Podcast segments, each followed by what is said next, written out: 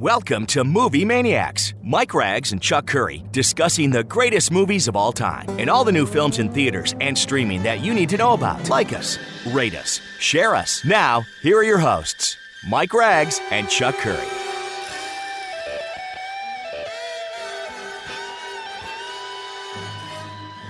Good evening, everybody. My name is Chuck Curry, alongside my partner on our weekly uh, podcast radio show, Movie Maniacs. It's Kenny B. Uh, the program where we talk about anything and everything related to the world of movies and television. A lot to talk about on this week's segment. Ken, uh, box office totals, uh, movie news, some stuff in movie history and TV history, and also to coincide with the release of John Wick 4, which is doing a nice tracking number. I'm going to talk about that in a second. I figured we'd talk about some action films, and we're going to veer off into uh, our top 10, later half of the broadcast, top 10 uh, supporting characters in action movies that we sort of like, dig. Not saying the best of all time, but these are the ones that we find relatable, fun, exciting, interesting, so on and so forth. Uh, we could be heard on WWO uh, WoWo out of Fort Wayne, Indiana, every Saturday night at midnight uh, on our podcast, and also we're heard on WXPM uh, channel 98.5 FM in uh, Phoenixville, Pennsylvania. And of course, my list are the 10 best ever because, you know, I'm a little bit conceited. Uh, I understand that. So, how have you been? What's new in your life? I am doing well. I'm um, I got I got mulched yesterday. It's always it's always exciting. I got I got mulch put down in my garden. It's always Okay, exciting. that's not really that's not really overly exciting, but It, uh, I'll it is. your word for it. It is when you walk out into the because you know my, my landscaper came and did it. You walk outside into the garden and you smell that mulch. Mm, I love the smell of mulch in the morning. Yeah, well, it, at least uh, it shows that the weather is starting to turn. The worm is turning on the weather. We've hit uh, 60 now for a couple days, which is really super nice, and uh, we're a long time coming. Uh, let's bounce, bounce right into uh, a, box office totals. Interesting here because I, I think this is a big story for a few reasons. Shazam: Fury of Gods was the number one movie over the weekend at the box office. Did thirty million dollars. It was tracking around thirty-five, but the fact and the reality is, Ken, that this is a movie that cost one hundred twenty-five million dollars for DC Warner Brothers. Thirty million dollar open is not really sufficient for a movie to be profitable worldwide, meaning overseas. It only did 35 million, so 65 million worldwide out of the gate on a budget of 125 million. Now we booked it at the theater that we're both involved in, Pocono Cinema. I, I got a chance to watch most of it. I got to say, it does have a lot of entertainment value. Indeed, I, I thought the the uh, the sound mix was excellent. A lot of the action sequences pretty good. Uh, I guess my issue with Shazam in general is that it's hard to get motivated for me to want to watch a movie about a superhero that basically has the mind of a, of a, of a, of a child, and that is the Shazam story. I think in the comics, Shazam was a little bit more serious when he became the adult superhero, but in these movies played by Zachary Levi, he pretty much is a uh, childish persona as, as Shazam, and I think that in a lot of ways has turned some people off to, to wanting to see this film. Uh, it, it, it's very well made. Uh, I would I would say that. Uh, like I said, it, it has a lot of good action. Has heart. It is a good family film. I would definitely recommend it for families. I mean, anybody saying, "Oh, this is you know sort of uh, childish, almost like a Batman and Robin," what Joel Schumacher did. That that's a ri- ridiculous criticism. Not many people saying that, but I think the persona of okay, do I want to get in my car, turn the ignition on, drive to a movie theater? and see this movie in, in the in the superhero craze, which I think, and I'm going to talk about this in the in a second, is in its at least mid stages, if not lo- a little bit longer in the tooth. But I just want to say, I think this is just a feeling I have. Now, I said on the air that I believe my prediction is that Warner Brothers, The Flash movie, which has got great buzz, and they're going to screen at CinemaCon in April, two months before its theatrical release uh, a movie that Tom Cruise asked for a uh, personal screening at his house because he heard such good things about it, and sought out the director uh, after he watched it to praise the movie. I do think The Flash, Ken, will be the number one grossing film of 2023. I just think Michael Keaton returning as Bruce Wayne Batman and the buzz on this film is going to get a ton of people into movie theaters and repeat viewing. Having said that, after the release of Ant-Man and the Wasp Quantumania and now Shazam Fury of the Gods, both disappointing somewhat at the box office. Ant-Man did uh, obviously a lot better, over 200 million domestically, uh, Disney, I think wanted more out of this. But 30 million for Shazam is definitely underwhelming, and I think you're seeing the signs of a genre that a lot of moviegoers, I think, will stay away from some of these secondary characters. If you said to me, there's going to be a Superman movie, I'm excited. Batman movie, I'm excited. There's no Iron Man to get excited because Robert Downey Jr. is out of that universe. There's no Captain America with Chris Evans because he's out of that universe. These sub characters uh, like Ant Man, Shazam, and you got the Marvels coming out with Captain Marvel and an ensemble. I, I think these movies are going to be more hard pressed to be guaranteed hits because the genre has now gone on a very, very, very long time. And we we've said, you know, multiple times on this program, you had the Western genre went on for a long time and then sort of phased out. Buddy cop movies were were were, were a craze, and then sort of Hollywood stopped making them. The straight comedy, you don't see comedies like you used to uh, uh, have. Uh, that was a commonplace in movies. And you got Marvel, which is set up just to do superhero movies. Now you have James Gunn leading DC over Warner Brothers just to do superhero movies. It's sort of perplexing that they feel the bean counters or whoever makes these decisions that people are going to want to see superhero movies for decades to come. I don't think that is the case. I stated again that the reason a, franchise like James Bond has worked for decades since the 60s and in the first Bond movie, which I believe was Doctor No, is because they do a James Bond movie every three to five years. If you do, if you did two James Bond movies a year, uh, that franchise would have petered itself out because it's just too much. And I think Shazam and the box office disappointment appointment of Shazam is proof positive now that uh, the erosion is in uh, is in effect here. You have thoughts on that? Yeah, a couple things. First of all, they'll keep making them until a couple of them bomb. So I mean that is their their model. They know. And they'll make them after that too, because they're not going to give up on this because there's so much money in, in, in rooting that has been invested. But uh, okay, but clearly, I, I should, they'll, they'll keep making them until the until well after it's run its course. So it hasn't done Yes. that yet.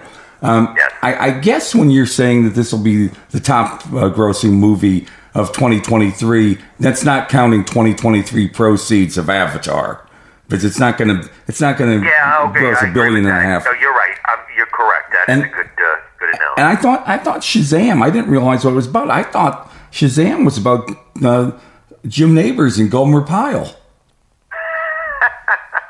Now you're you're really bringing back uh, jogging the uh, the, uh, the, the the the the memory bank there on that one. Yeah, Car- Sergeant Carter Shazam.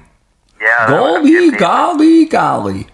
Now you talk about a unique talent. That was a unique talent. Uh, other box office news of interest: Scream Six, which was number one last week, dropped off 61% off a very big opening weekend, 17.3. A very solid 75 million in two weeks of release. Creed 3 added another 15 million to its take, 47% drop in weekend number three. A very solid 128 million here domestically. They keep talking about more Creed movies in the Creed universe, the potential for streaming projects. I just don't know what characters in Creed that you can spin off. I mean, Jonathan Majors, yeah, I guess, uh, but he's not. I don't think overly established to do that. I don't know what other uh, franchise characters you could do to spin off in this universe, but uh, that's what Michael B. Jordan is saying. Uh, 65, uh, big budget, well, $90 million dinosaur sci-fi uh, movie with uh, Adam Brody. Uh, 5.8 million in weekend number two, 52% drop off. Uh, week 22 million in 10 days of release. Um, Cocaine Bear 3.9, 58 million in four weeks. That's a uh, that's a good number. And Jesus, um, this this religious film, uh, 46 million in, in, in three weeks of release. That's a uh, that is a good number. And also John Wick 4 hits theaters this week. Uh, that is tracking around a $70 million opening weekend for a hard R action movie. That is a great number. So, again, there's definitely more interest, much, much more interest now post uh, uh, the most it's ever been post uh, COVID and pandemic, where people are going to the movies, getting excited if different product hits hitting theaters on a weekly basis. I think the difference between now and, and, and pre-pandemic is, you know, there was three or four movies that that came out each week, and now there's just one or two. Still need more product in the uh, overall pipeline, but a seventy million dollar John Wick four would be a very nice number for uh, the studio and uh, theater owners. Ken. Yeah, indeed, and uh, you know the thing is, it's we're still a couple of years at a minimum away from pre-pandemic levels, and we we have to realize that you know all you can look for is a steady increase, not necessarily getting back to where we were, because it is it's going to take a few years, not not necessarily because people don't want to go to the movies but it's going to take a few years until we have the product.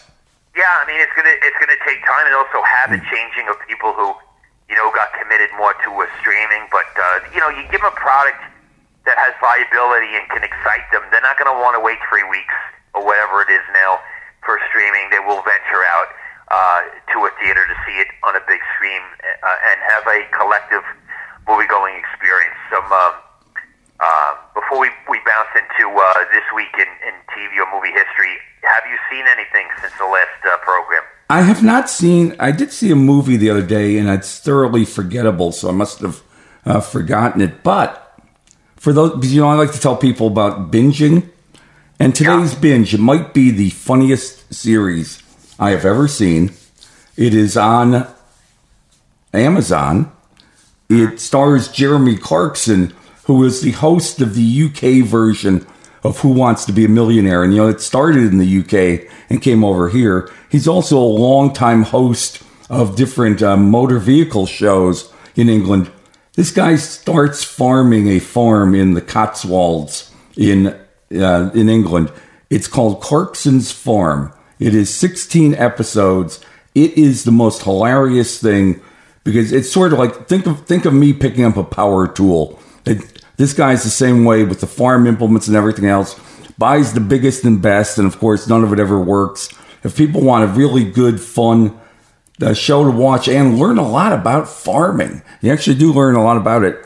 Uh, watch it; it is just perfect UK humor, and uh, I've watched almost all 16 episodes at this point, and I'm thoroughly waiting for season three. Okay, sounds good. You know, I, I uh, this is veering off movies, but it does delve into pop culture, so I want to bring it up. You know, I'm always looking now that the, the weather's getting nicer.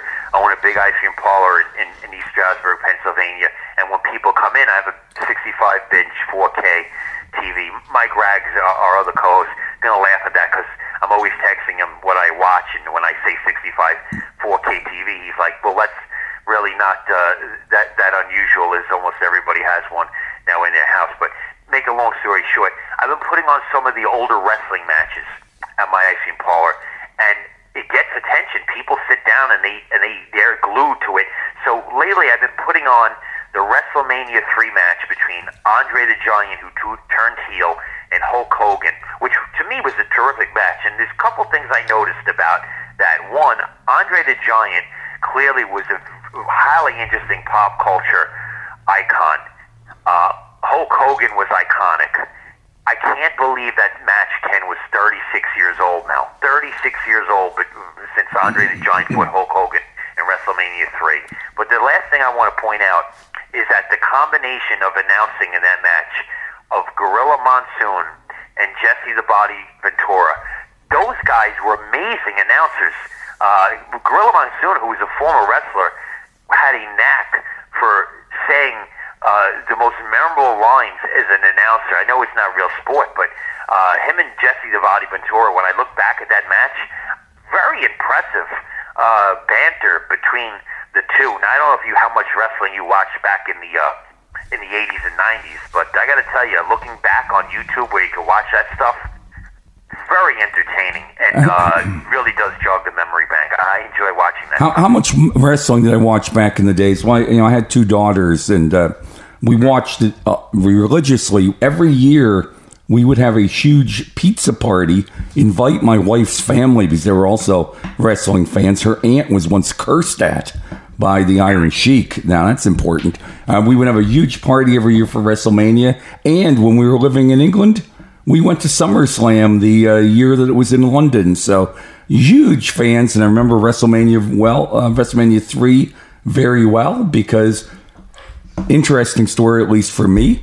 Uh, we were starting a weight loss competition at the company where I worked, and that was the last day before the first weigh in. So I ate a lot of pizza, bulked up to 225 pounds at the time, and I ended up winning the competition, dropping over 60 pounds during it. Uh, well, that that uh, that is that is a, that is a good thing. I just want to also point out 94,000 people. 94,000 people watched Hogan against Andre at Detroit Silverdome back in uh, it was 90. I think it was 93, which is uh, amazing. Yeah, Uh, we were sold, you, uh, but I mean to show the international appeal, we were sold. it was.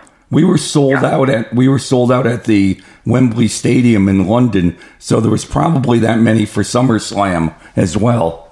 Yeah, I mean the crowds they pulled in back in the uh, 80s and early 90s were simply incredible. I got some uh, some fun stuff here. This week in movie and TV history. Let's go. Okay, this week in movie history, March uh, 22nd, 1982. Paramount Pictures releases the big screen version of Annie. Now they spent nine million dollars for the, the the theatrical rights.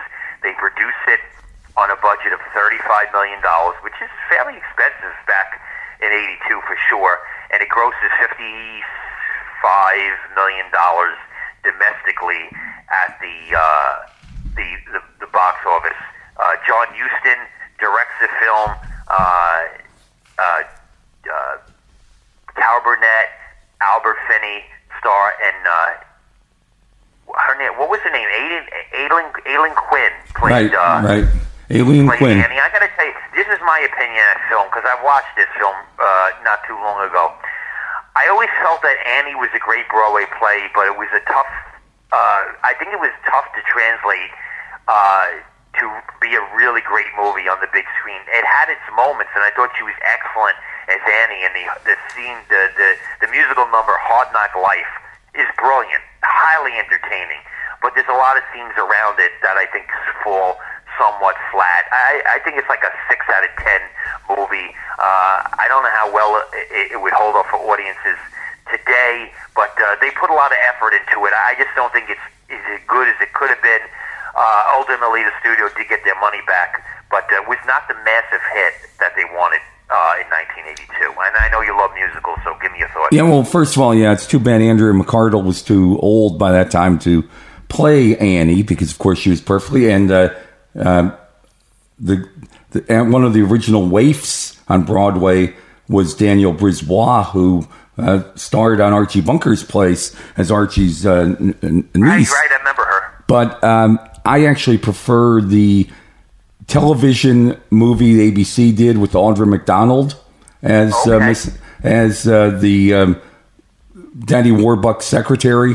So um, Right. yeah, it was. It's it's a good it's a it's a great show, and I agree. It's it's one that really does well on the stage, and um, you know, it's, there's just not that much there. I think at times for it to really be a movie, but it made a great made for television movie because you're watching it at home.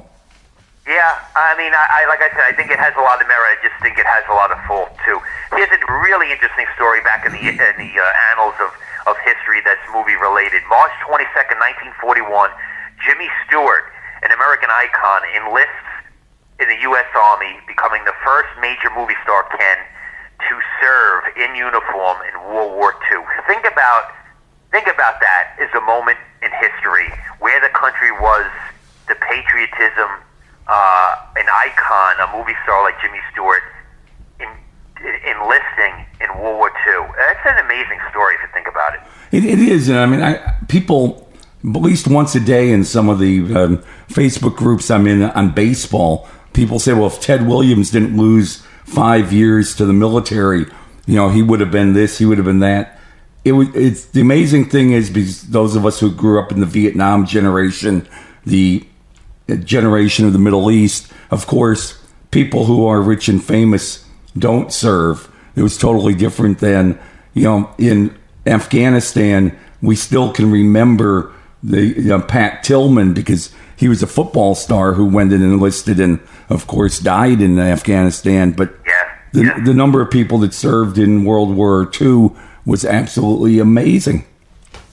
Yeah, I mean, somebody told me. I don't know. How, I don't know the whole story, but in terms of John Wayne, uh, I, I heard that the U.S. government told John Wayne, you know, don't don't serve in the military. You'd be better suited, suited, you know, uh, pitching war bonds and, and picking up the, the morale of the country. I, don't know the, the the all the details of that story, but uh, I, you know, I, much respect to Jimmy Stewart for doing that back in 1941. Uh, TV news of interest this week in TV history: 1980, uh, Dallas aired a cliffhanger episode in which J.R. Ewing, played by Larry Hagman, was shot by an unknown assailant. It created tremendous buzz, and the episode that premiered the next season uh, was Who Shot JR episode, which I think pulled in almost 100 million viewers for that uh, episode. Got massive publicity. Cover TV Guide. They just the publicity on that episode was was incredible. Um, ultimately, it was revealed that Mary Mary Crosby, who played the character of, of Christian Stewart, Sue Ellen's sister, was the per- person who uh, shot JR. But boy, oh boy, Ken, you couldn't buy publicity like that back in the day in 1980. No, absolutely, and you know that that just. I've always said if I ever was found shot, there'd be so many suspects they wouldn't be able to figure it out. Jr. was another case like that. Uh, you, that would probably be a Netflix uh, documentary, though. Yeah, probably, Netflix yeah. special. I don't think it would air on CBS. Do you? No, no, no. I don't think so either. Last one before we bounce into our main topic, when our main topic is going to be our 10 favorite supporting characters in action movies to coincide with the release of John Wick 4. How, how's this one? May 23rd, 1998, Titanic in the 70th uh, Annual Academy Awards wins the Oscar for Best Picture. Uh, terrific night, in my opinion, because that film deserved to win the Oscar and multiple Oscars that it did that night. I'd argue, uh, Mike would also, that Titanic is the best film released, in my opinion, uh, since 1997. But uh, Titanic wins the Oscar for Best Picture March 23rd this week in, in movie history and or TV history because it was the Oscars on ABC 1998. What do you think, Ken? Well, you know, I'm, I'm not the, the as big a Titanic fan as you are, but you know, it's a, it's a good movie. I, I don't like the combination of the, the disaster film and the love story because I think it waters down both. But uh, you know, it's I don't know that I like it as much as you do. But when you talk about mega hits and being mega popular, that was definitely the case. Uh, I would. Uh, yeah, I mean, listen, I do think that the merger of love story and, and uh, basically two different movies in one. I think that's what the that was the brilliance of it, and that's really what to me going to movies was all about. That was an epic, uh, complete experience. Uh, stated many times, I saw that movie seven consecutive weekends with my wife in a movie theater, even driving in an ice storm one time to the Regal Theater in Easton to go see it when my business was uh, closed. I liked it And that much. yeah, and, and every and every single time she goes, "Oh, oh, I'll never let go. I'll never let go, Jack. Oops, sorry. Bye." you didn't create that joke, but you continue that joke. Okay, yes, on Jim, top, uh, all credit, all credit to Jim Delacus. you, and he is a very, very funny uh, comic for people who don't know that uh, name. Okay, our top ten favorite supporting characters in action movies uh, for this week's uh, podcast radio show. I'm gonna start. I'm gonna start with my ten through six. Here you go. Here we go. Number ten. Uh, I'm gonna go with Albert, uh, Alfred Pennyworth, played by Michael Caine in Chris Nolan's Dark Knight trilogy, beginning in 2005. Batman Begins. There's been numerous actors who played Alfred uh, on the big screen. First was Michael Gough in Tim Burton's Batman. I thought he was really good. Uh, and then Jeremy Irons in Batman vs Superman. I thought he was also uh, really good. Uh, but But I got to tell you, I, I, I think Michael Caine, who had a long career up until that point, a lot of ups, a lot of downs, but he was perfect casting. I, I just think his chemistry opposite Christian Bale was spot on. He gave her a, a, a relevance and a gravitas to that movie, the first one, Batman Begins, which which elevated throughout The Dark Knight and The Dark Knight Rises. So uh, I love me some Alfred Pennyworth, played by Michael Caine, in that action-oriented franchise, uh, The Dark Knight. So that's my number ten. My number nine, uh, I go back to 1994 in True Lies. I never thought I would walk into a movie theater, Ken, and say, "Boy, I can't believe how good and funny and interesting Tom Arnold is opposite Arnold Schwarzenegger in True Lies, playing his uh, his his, his uh, cop partner. He was awesome in this movie, and I never would have thought it. I wasn't a huge fan. I wasn't even a fan, but I got to tell you, I gained a lot of respect. Uh, never did a sequel, but it would have been nice if they did. So Tom Arnold uh, is a character called uh, Albert Gibson opposite uh, Harry Tasker's uh, Arnold Schwarzenegger and Jim Cameron's brilliant very entertaining, very action oriented. True Lies back in '94. Number eight, I went with. Uh, gave a lot of thought to this, but I got to tell you, I love Richard Crenna. Uh, his Colonel Trautman in First Blood, and then the other two Rambo movies, Rambo Two, Rambo Three.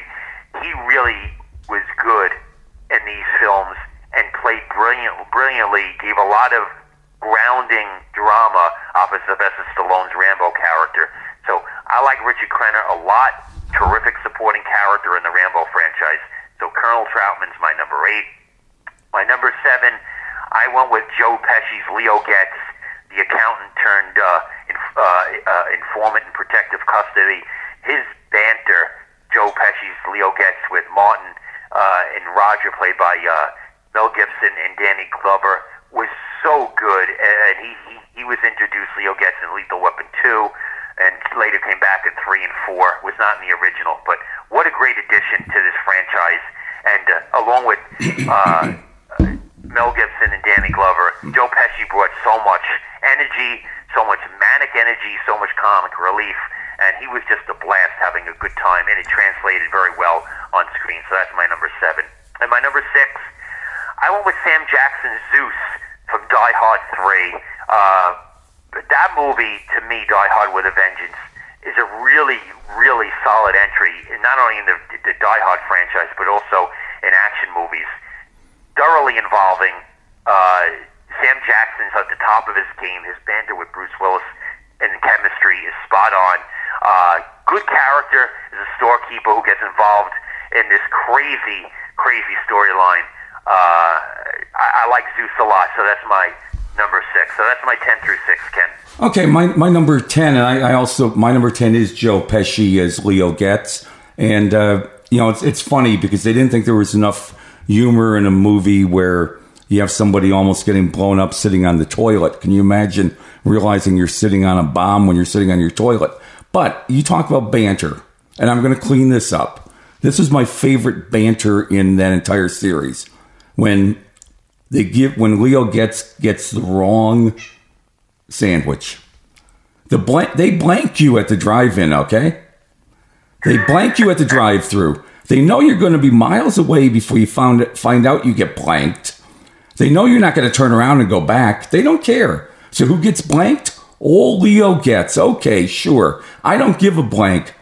I'm not eating this tuna. Okay. And then in unison, Murtaugh Riggs, shut up.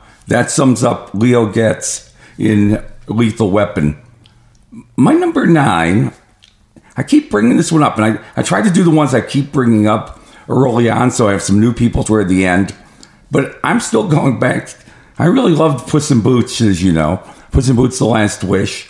I think Harvey Guillen's Perrito helped really make the comedy of that movie. Played so well. It's hard sometimes to really convey emotion when you are just doing voices. I think Perrito was played extremely well. That's my number nine. Okay. My number eight, Telly Savalas has played psychopathic soldiers in more than one movie. I think I think he actually had a, a patent on it. And John Cassavetes actually was nominated for an Academy Award as Victor Franco in Dirty Dozen. But to me, the best supporting actor in Dirty Dozen was Telly Savalas as Archer Maggot, who is a total psychopath. And he gets his end, of course, in that movie. He sort of gives up the, uh, he breaks cover, sets off an alarm, and Jim Brown ends up having to shoot him, uh, playing the role of Jefferson to keep the, me- the mission going. But he just played the perfect psychopath in that in that movie, and uh, you know he was great at it. In, num- in number seven, you know we always talk about Keanu Reeves and Sandra Bullock in Speed, and they gave great performances. Uh, they were on the soft side of it, if you will, because they're the ones trying to keep the bomb from exploding. But the real, to me, the real performance in that movie was Dennis Hopper as Howard Payne because Dennis Hopper just plays, he also plays a great psychopath. Number six, I'm going with Ed Harris. He played the rogue general in Welcome or in, in The Rock in 1996. Of course, it involved it included Sean Connery and Nicolas oh, Cage. That's a great pick. But Ed, Ed Harris was he he was just brilliant. That, is my. It, it's complex. It's a very complex character that is ambiguous in, in his motivation. That's what I really like. The writing was good, and Ed Harris is such a good actor that he really does keep you on edge in terms of what you're supposed to feel for that character, whether he's a straight villain or he's a complex villain or or he is not a villain. Uh, that's what I like so much about that. That is that's a and, really good. and pick. the great thing about Ed Harris is he is never one who overacts. He's always Ed Harris, whether he's good, bad, or indifferent, and Yeah. he plays that extremely well. So that was my number six. Good, good, good uh, pick. Now we're going to go five through one, one, one at uh, one at a time. My number five, I went with uh, Ke Huy Quan, who just won the Oscar for Everything, Everywhere, All at Once, Best Supporting. Uh, the award presented by Harrison Ford, who was his co-star uh, in Indiana Jones and the Temple of Doom back in 1984, where he played the character of Short Round, which is my number five. Of you know, it's interesting how perception and reality for different people uh, are different, and whether you, what what you like or what you love, uh, what you don't like, is all subjective. And you know, people always talk about when they talk about the Raiders of the Lost Ark franchise in Indiana Jones. I ninety percent of everybody always says Raiders of the Lost Ark is the best Indiana Jones movie, and I like it. But I love Temple of Doom. Uh, just something about it is a little darker. I think it moves more. I, I, I think it has more action than than even Raiders. And uh, I I just thought that character, Short Round, added so much to the proceedings. A little boy who is friends with Indy, and there's a line in that movie toward in the last act when Indiana Jones is under the possession of this this uh, psychiatric uh, drug, and, and he and he and he he doesn't know who he is, and he has to do evil things. And Short Round says to him, "Indy, I love you."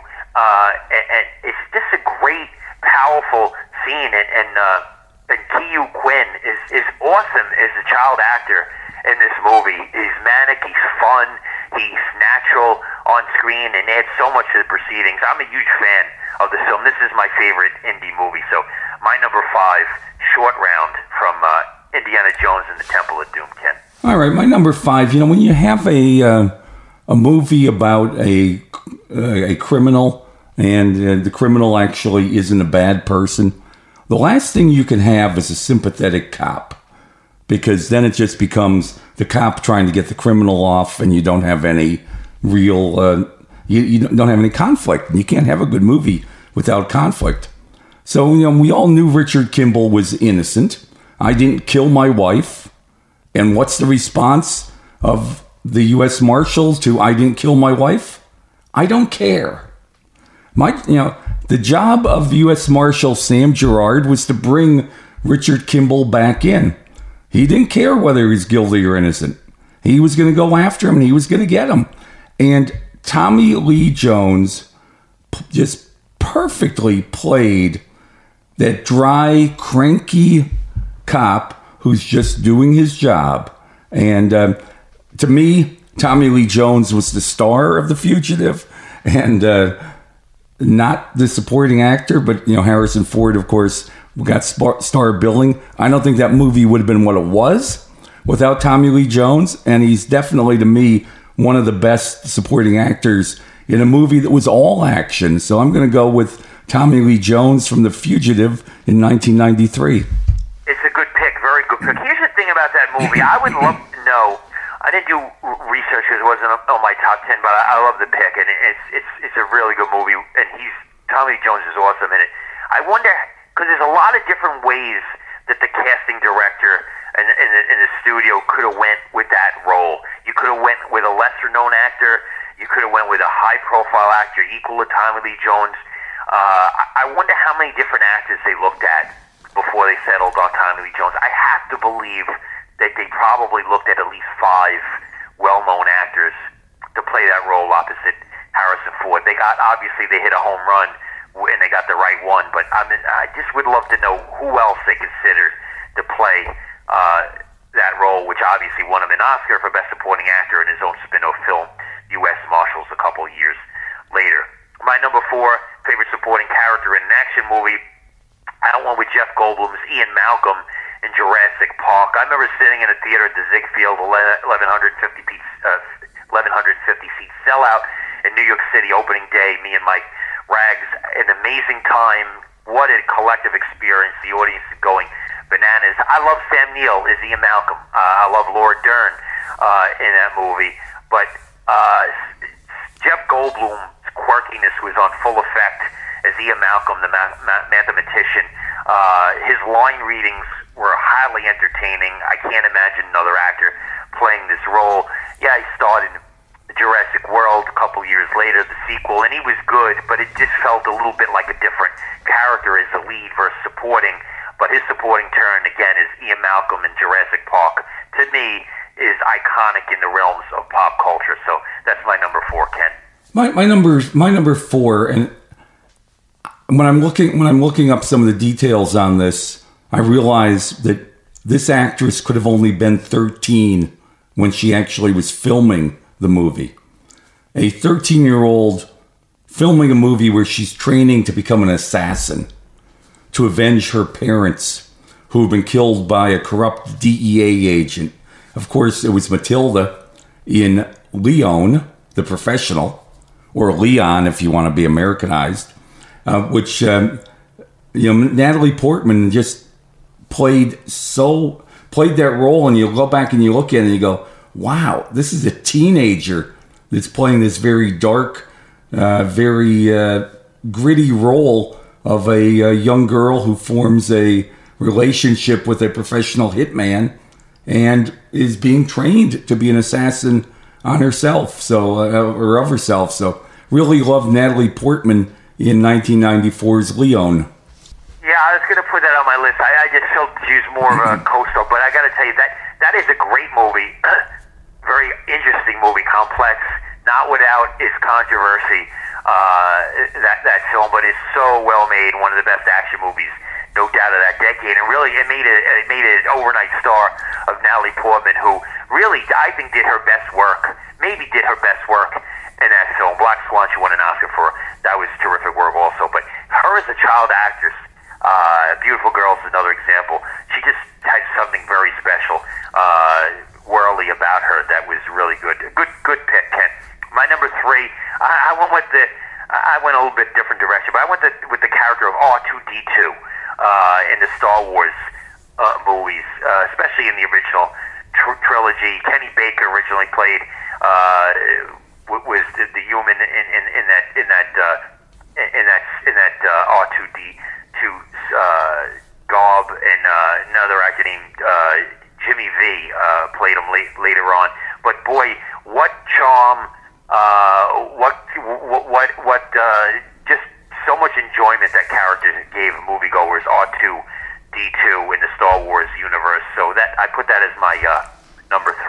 Yeah, and you have to give uh, you almost have to give honorable mention to C3PO because they're almost as big uh, as good as yeah. as uh, some of the other you know some of the other pairs from movies. So yeah, well, I don't want to make C3PO feel bad, so okay, I'll throw him in. But I loved R2D2. Now, I, I wouldn't be surprised if this is on your list still to come up, but my number three is from 2008. It's from The Dark Knight. Heath Ledger, who played the Joker and who some people think that he got so in. They, some people think that his diving into that role, and I mean, the guy was in that role, uh, had something to do with his ultimate demise. But um, you know, one of the most disturbing performances ever. Some of his ad libs were absolutely crazy, and uh, you know, some of the best scenes were actually Heath uh, Ledger doing something that wasn't in the script. And, um, you know, he made that movie, I think.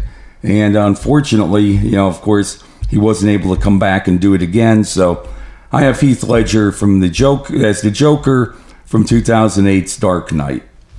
Good pick. Yeah, I got to tell you, what, what makes that so memorable, especially when you're the first time you walk into a movie theater and you saw the Dark Knight uh, and you see Ledger pop up on screen as the Joker, is he, he's scary. Like, I mean, that character is scary. He has an intensity and an aura about the way he played that character. I mean, he's all in.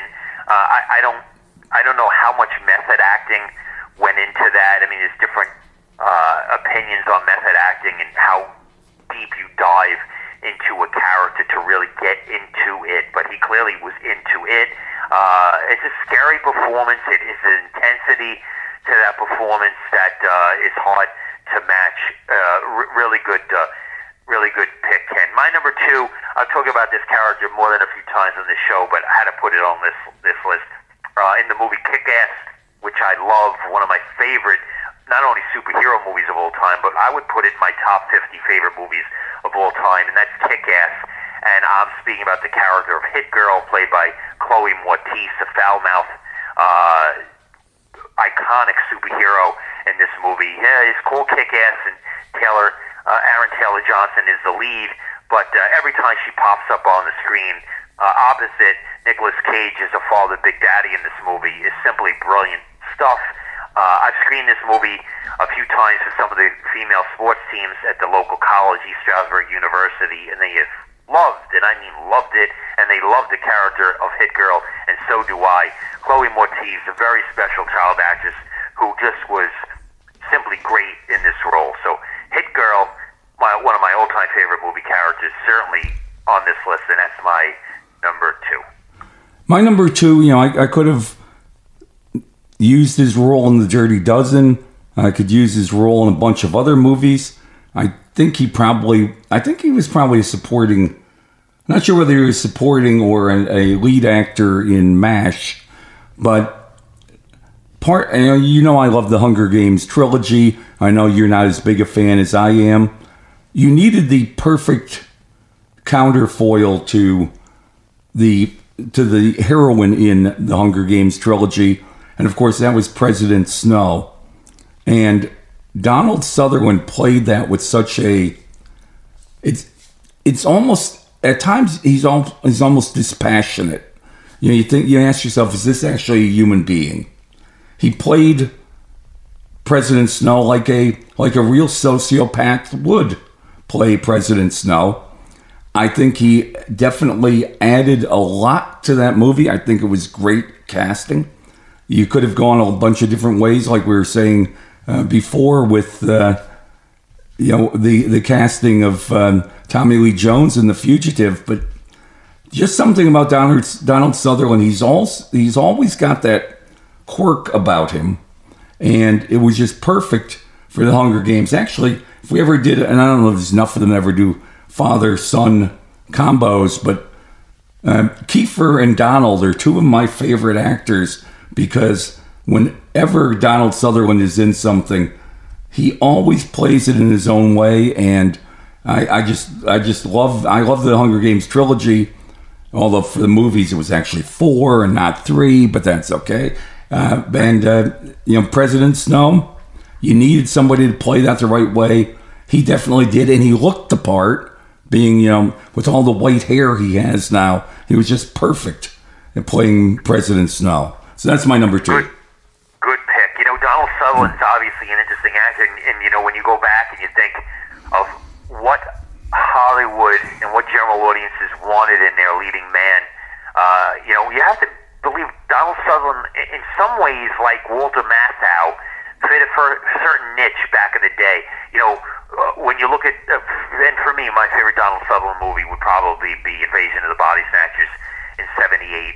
Uh, would they cast an actor uh, in 2023 uh, who sort of looked like Donald Sutherland in that movie? Probably not, because Hollywood's looking for different things in terms of pulling in an audience, but audiences were much more sophisticated when Donald Sutherland was at the height of his game. He starred in the movie Klute with Jane Fonda. Uh, I love him uh, even a movie like Max Dugan Returns. Terrific. And uh, as for Kiefer, uh, a, a, a good movie actor, but a great TV actor. Really hit a massive home run with Jack Bauer on 24, one of the most iconic television programs to ever air on uh, the TV airways. Uh, but Donald Sutherland uh, you got really good talent whose career spanned a very, very, very long time. Good pick, Ken. My number one, for me, an easy choice. Uh, I went with the character of Newt uh, in James Cameron's Aliens uh, from 1986. Uh, young actress Carrie Henn, who was 10 years old, was picked out of out of, uh, of, a, of a casting call. Never acted before scenes opposite Sigourney Weaver and Aliens, uh, who are primarily playing, even though they're not officially, a mother and daughter, are just beautiful. Uh, the bond between them is unsurpassed in movies. Uh, their journey in this film is just simply great. She was awesome. The camera loved her. She was super appealing. Her line readings were just perfect. She had an intangible you can't put on paper until the camera rolls. And what's interesting about Carrie Henn is this was a one and done Ken. This was the only movie she ever did. And besides talking about aliens on some documentaries, never made a movie. And she became a school teacher in England. Uh, I think she's now in her 50s. Uh, amazing uh, how good she was. Never acted before, never acted since. But Newt would be my number one from James Cameron's Aliens, one of the greatest movies ever made, the greatest alien movie there'll ever be. Uh, Carrie Henn is new, easily my number one in Aliens back in 1986. I had trouble coming up with the number one, so I went out and I I surveyed a hundred moviegoers. Really? Yes, and and I had their top ten answers on the board, and then I decided I would go with their number one answer. You know who it's going to be? Just, is, Richard, is there Richard Dawson in Running Man? Richard Dawson in Running Man. Holy cow, that's good. I, very nice segue. You know, you, I got to tell you, that's a great pick. And I'm going to, I got to tell you, in uh, in May, uh, as part of the Spotlight series at the Pocono Cinema, we are going to screen The Running Man, third Saturday of the month. I like good. You talk about it, but I love Richard Dawson's performance in this movie. It's a good pick. Yeah, I mean, who better to have as your, your TV host? And but do you do you know who wrote the novel that Running Man is based on? Yes, Stephen King. No, he didn't. Oh, was it Richard Matheson? No, it was it was Richard Bachman. No relationship to me. Really? Which was a pseudonym for Stephen King. Oh, but the, okay. But the okay, book, very good. The book, yep. the book was actually published under the name Richard Bachman. Now that was a short story, right? The Running Man. It was not a full blown novel. I, I believe that's I believe that's correct. Yes. Okay. But you know that that and that I mean that movie you've got Arnold, you got Jesse Ventura, you've got Mary Maria Conchita Alonso. Who is definitely an interesting uh, uh, actress, no doubt about it. But you know Richard Dawson is the he, he's not only the host, but he's really corrupt as well. But uh, did such a such a good job. It would not have been the same if they had gotten the current host of Family Feud to play the role. No, I don't think so. I mean, I like Steve Harvey, but uh, Richard Dawson. Here's the thing about Richard Dawson. I mean, Family. He was really uh, before he was a talk show, uh, a game show host. I mean, Hogan's Heroes. He, he, he you know, he was an actor, a trained actor, he, and he's a good actor, and he really brought uh, something really good. I remember back in the day, I, I compared uh, one critic, and I agreed with this, said, you know, Darth Vader's a great villain, but, you know, uh, give some credit to Richard Dawson because he's pretty darn good too. And he really was a good villain in The Running Man. He did a great job in that. And, and he was he was a great panelist in Match Game. Now you're bringing back real memories. When I used to come home from school watching the Match Game episodes, I think they had like a 3:30 on on CBS. Uh, uh, Gene Gene Rayburn, right, uh, Yeah, was, yep. was the host. Yep. And then you had Charles Nelson Reilly and Lee Meriwether. That that was that was a terrific that was a terrific game show, and Richard Dawson was one of the mainstays uh, on on that game show.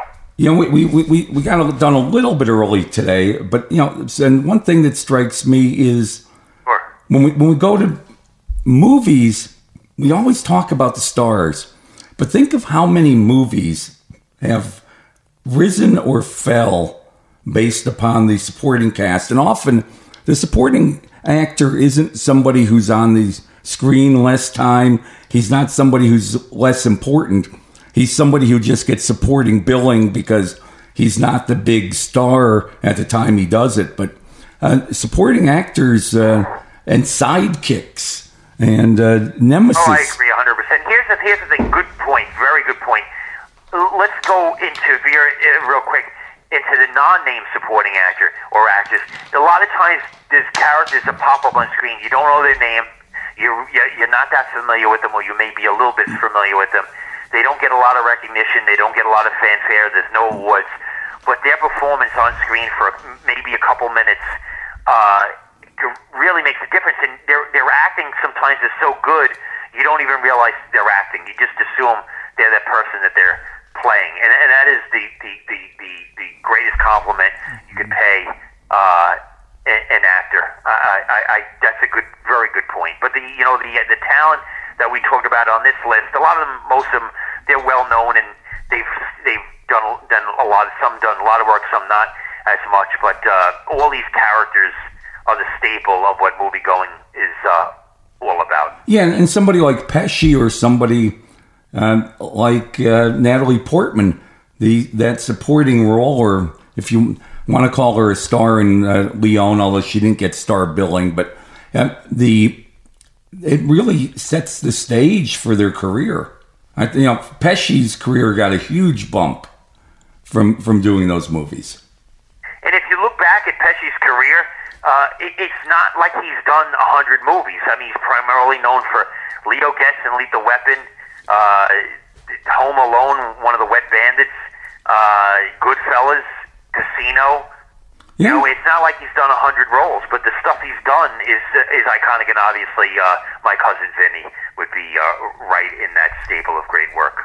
And you know the amazing thing is there's a wide range in what you just said from the the extremely funny in my cousin Vinny and uh, you know also in Lethal Weapon to the total psychopath that he plays in Goodfellas. I mean it's uh, it And is interesting. There's nobody could play psychopathic better than Joe Pesci because he is he is one scary dude in those Martin Scorsese movies. Absolutely. Hey, this has been great, Chuck. It's been a lot of fun. I agree, and to the audience, always you know, thanks for listening on WOWO and our podcast, and on Ken. On Cool 98.5 WXPM. Okay, to uh, the audience, thanks for listening, and we'll see you next week. Thanks for listening to Movie Maniacs. Download one of our archived episodes. Be sure to subscribe to us wherever you listen to podcasts.